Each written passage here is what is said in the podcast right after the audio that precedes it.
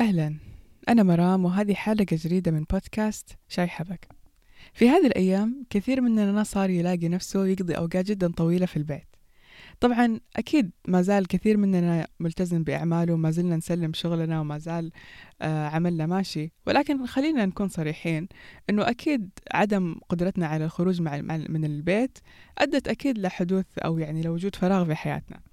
هذا الفراغ أحيانا يكون فرصة جدا ممتازة أننا نعيد تقييم حياتنا ونشوف نتأمل بنفسنا إيش الأشياء اللي ممكن نطورها بحياتنا إيش العادات السيئة اللي ممكن نتركها. وأحيانا هذا الفراغ ممكن يكون شيء سيء ممكن يكون آه، بؤرة يمكن أننا نكتسب عادات سيئة أو نرجع لعادات سيئة قديمة كنا نعتقد بأننا تخلصنا منها. وهذا فعلا اللي صار معايا. في الشهرين الأخيرين نجحت بشكل جدا كبير أني أتخلص بشكل جزئي من استخدام برامج التواصل الاجتماعي. وصرت فعلا يعني أحيانا أقعد أسبوع كامل بدون ما أدخل على أي واحد منها. ولكن مع جلوسي بالبيت هذه الفترة كثير من الأحيان ألاقي نفسي أمسك الجوال وفجأة ألاقي نفسي على طول رحت لبرامج التواصل الاجتماعي. في البداية طبعا كان حرصي على هذه البرامج عشان أعرف الأخبار أعرف المستجدات أعرف التطورات. ولكن الموضوع ما وقف هنا. بدأت فعلا أدمن مرة ثانية ورجعت تماما لعادتي القديمة. هذا الرجوع للإدمان مرة ثانية. ذكرني بكتاب قرأته قبل فترة لكال نيوبورت اسمه Digital Minimalism وفي هذا الكتاب يتكلم كال نيوبورت عن كيف أنه هذه البرامج هي إدمانية وأنه تم تصميمها فعلا بشكل أننا إحنا ندمن عليها. صراحة أنا بهذيك الفترة لما قرأت الكتاب كنت أتوقع أنه كال نيوبورت شوي بالغ خصوصا أنه هو يعتبر شوي متعصب وهو يعني على أنه هو شاب صغير بس ما عنده ولا برنامج من برامج التواصل فقلت أوكي يمكن هو متعصب يعني ويحس أنه من باب التعصب راح قال هذا الكلام. ولكن رجوعي بهذا الشكل آه، لهذا الإدمان خلاني فعلا أتأكد أنه هذه برامج تم تصميمها بعناية. قصتنا مع إدمان برامج التواصل الاجتماعي ما هي جديدة. ولكن هي بدت تقريبا في منتصف السبعينات وكان بدايتها تجربة. تجربة سواها مجموعة من العلماء وكان بطلها فار وزر وقطعة جبنة. التجربة كانت كالتالي. أول شيء إنهم يجيبوا فار هذا الفار حطوه بغرفة كذا أو حطوه بزي مكان الاختبار. آه بعدين خلوا الفار يضغط على الزر. طبعا الفار مع الوقت كل ما يضغط على الزر تضغط قطعة جبنة. مع التكرار الفار لاحظ يعني بأنه كل ما ضغط على الزر نزلت قطعة كل ما ضغط على الزر نزلت قطعة. هذا الشيء طبعا ولد عنده شعور بالاطمئنان إنه خلاص يعني أنا كل ما حجوع حروح أضغط على الزر هذا عشان تنزل لي قطعة الجبنة. آه هنا خلاص الفار بدأ يتعود على وجود الزر وبدأ يتعود على وجود الجبنة فهذا الشيء خلاه خلاص يعني ما يضغط طول الوقت. صار يعني عادي يروح يلعب يروح يسوي أي شيء بعدين لما يجوع يرجع يضغط على الزر مرة ثانية. في المرحلة الثانية من التجربة هنا قرر العلماء أنهم يتخلوا عن الجبنة تماما واللي صار أنه فعلا صار الفار لما يضغط على الزر لاحظ أنه الجبنة ما هي موجودة. صار يضغط عليه زيادة مرة مرتين ثلاث مرات أربع مرات خمس مرات ما ينزل شيء. هنا الفار بدأ يستوعب أنه okay خلاص يعني ما عاد في أكل هنا وخليني أروح أشوف لي شيء ثاني أسويه. طبعا هنا الفار وقف تماما عن إيش؟ عن أنه يضغط الزر. في المرحلة الثالثة من التجربة هنا العلماء قرروا يسووا تغيير على أنه التغيير هذا كان جدا بسيط ولكنه هو فعلا اللي أدى لثورة في علم النفس السلوكي. اللي صار كالتالي واحد من العلماء قال إيش رأيكم ننزل قطعة الجبنة ولكن ما ننزلها بطريقة منتظمة ننزلها بطريقة عشوائية يعني نخلي الفار يضغط مرة ننزل له قطعة بعدين يضغط عشر مرات ما ينزل شيء بعدين يرجع يضغط خمس مرات ينزل بعدين عشر مرات ما ينزل طبعا وفعلا بدوا يسووا هذا الشيء. الفار ضغط مرة نزلت قطعة. راح يبغى يضغط المرة الثانية ما نزل شيء. ضغط عشر مرات ما نزل شيء. في المرة الأحد عشر ينزل. في المرة الواحد وعشرين ما ينزل شيء. طبعا هذا التذبذب هذا يعني دخل الفار بحالة هيجان. يعني الفار انهبل صار ما هو عارف إيش يسوي.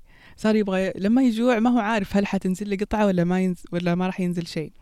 طبعا هذا الشيء خلى الفار يدخل في حالة كذا من العصبية والهج... والهيجان وصار عنده فار أد يعني صار يضغط على الزر بشكل متواصل وما وقف أبدا عن الضغط على الزر. حتى لما كان يعني ما يشعر بالجوع كان مستمر كان ما زال يضغط على الزر بشكل مستمر. طبعا هذه العصبية والهيجان أدت لتغيير كبير في الكيمياء حقت دماغ الفار وحتى حتى على سلوكه الخارجي. فما صار يعني يؤدي المهام اللي كان يسويها في الخارج بالعكس صار يعني يقضي أغلب اليوم وهو يضغط على الزر. اللي صار مع هذا الفار أنه هو بكل بساطة أدمن أدمن الضغط على الزر.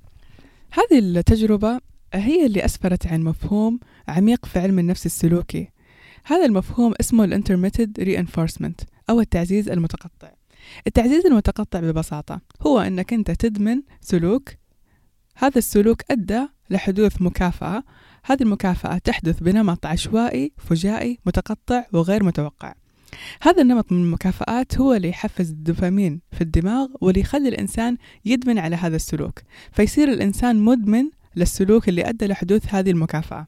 هذا المفهوم هو اللي على أساسه قامت صناعات كبيرة خصوصا في مجال الترفيه والإعلانات والشراء. فمثلا الراديو والتلفزيون والمجلات والفيديو جيمز وحتى الجوال كلها مبنية على هذا الأساس على مبدأ التعزيز المتقطع اللي يخلي الإنسان يدمن الحصول على المكافآت.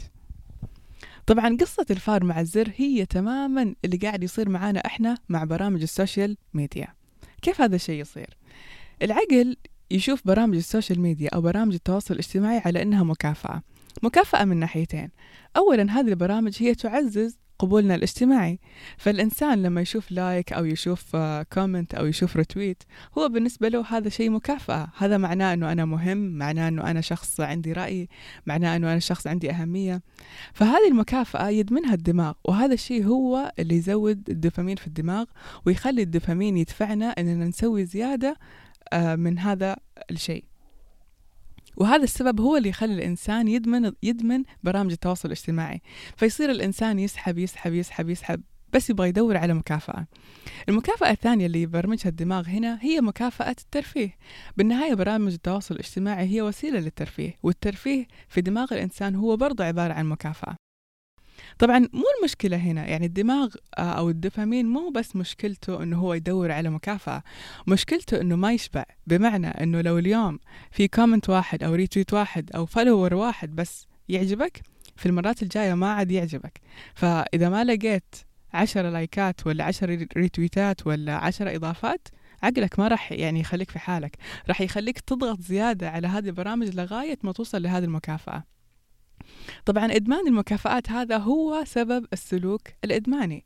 فمعناه أنه الإنسان لما يقول لنفسه إنه والله أنا بروح أشوف التويتر أو سناب شات أو هذه البرامج يلا هي بس خمس دقائق لا هو هو مو خمس دقائق ليش؟ لأنه العقل راح يخليك تضغط تضغط تضغط تضغط لغاية ما تطلع هذه المكافأة. إذا ما طلعت هذه المكافأة العقل ما راح يخليك تترك هذا البرنامج.